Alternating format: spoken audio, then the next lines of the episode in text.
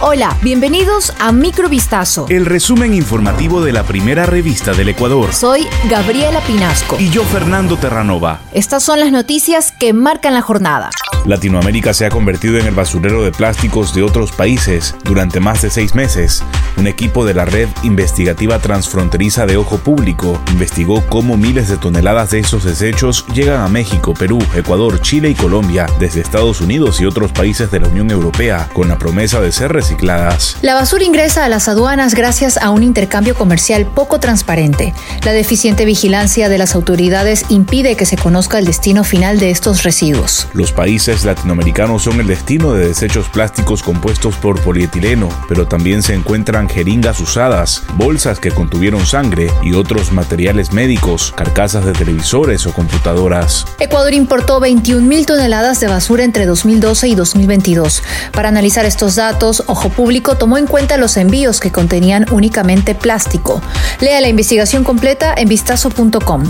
El Pleno de la Asamblea Nacional resolvió proceder con el juicio político contra cuatro miembros del Consejo de Participación Ciudadana y Control Social durante la sesión que se suscitó este martes 15 de noviembre. El presidente del Consejo, Hernán Ulloa, la vicepresidenta María Fernanda Rivadeneira y los consejeros Francisco Bravo e Ibede Estupiñán fueron los funcionarios convocados. El llamado obedece a una acusación de incumplimiento de funciones raíz de las modificaciones que se les atribuye haber realizado al reglamento concernientes a la designación del nuevo Contralor del Estado. De igual manera, también se hace referencia dentro de las acusaciones a la ausencia de transparencia en procesos relacionados al caso del superintendente de ordenamiento territorial.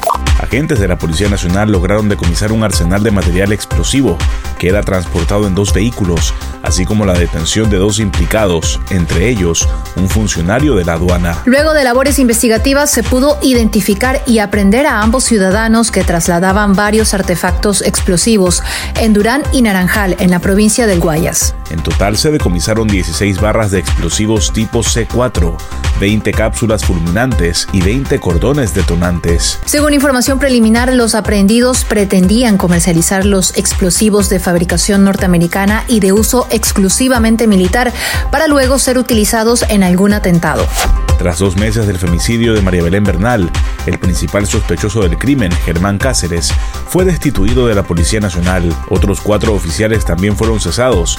Así lo informó la institución este martes, 15 de noviembre. El ministro del Interior, Juan Zapata, informó que el jueves terminan todos los procesos administrativos en contra de los agentes que estarían involucrados en el caso, ya sea por acción u omisión de sus funciones. Por ello, se espera que el viernes o máximo lunes se dé a conocer a los medios de comunicación el informe con las debidas resoluciones, conforme lo establece el Código Orgánico de Entidades de Seguridad Ciudadana y Orden Público, COESCOP. La policía ha confirmado la destitución de cuatro oficiales más. Se trata del teniente coronel de la policía Freddy Jara, el capitán Andrade, el teniente Pillajo y el subteniente Huachambala.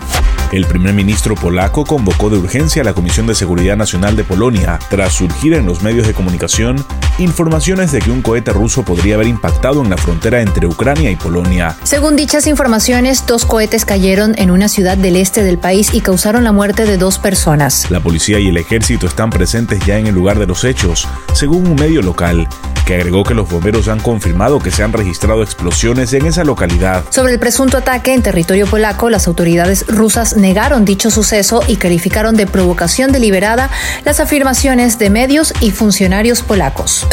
Esto fue Microvistazo. El resumen informativo de la primera revista del Ecuador. Volvemos mañana con más. Sigan pendientes a vistazo.com y a nuestras redes sociales.